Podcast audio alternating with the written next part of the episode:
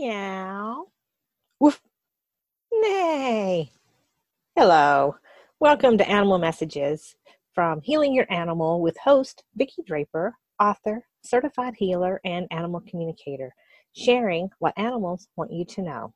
Episode 11 Healing Your Animal During This Crisis, Part 2. Invite love in at this time. So I invite you to place your hands on your chest, your heart center. And as you do this, I invite you to really receive because there's loving energy coming out of your hands into your heart space. And it's amplified being here together. And as this is adding on to the breath for enhanced calming, taking you another layer for calming. As you've learned or maybe been reminded of, the calmer you are, the calmer your animals will be. Helping you is helping your animals. They get anxious and upset, worried about you being anxious and upset because they love you and they're feeding off the energy.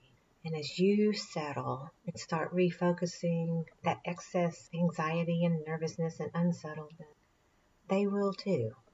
So take a few more seconds here, just calming you, embracing in this. And this is something you can come back to again and again to just keep taking this deeper it's like a muscle. The more you do it, the more your body will relax sooner with the breath, with the hands on your chest. And this is a time to love yourself. Sometimes when I'm anxious and out of sorts, it's hard for me to do these techniques, just to remember to make myself do this. That's the hardest part because when I can break that and do it, my world is so much better. And so I'm sharing this with you to help you bring more calm I invite you to join my e-zine where you will receive more valuable support techniques, class offerings, and you simply visit www.healingyouranimal.com. That's www.healingyour a-N-I-M-A-L dot com.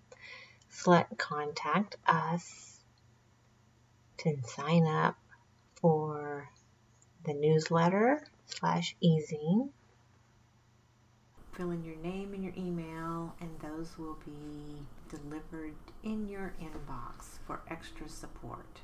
Thanks for listening. This is Vicki Draper with Animal Messages, What Your Animals Want You to Know podcast, and HealingYourAnimal.com, dedicated to your and your animal's healing. See you next time.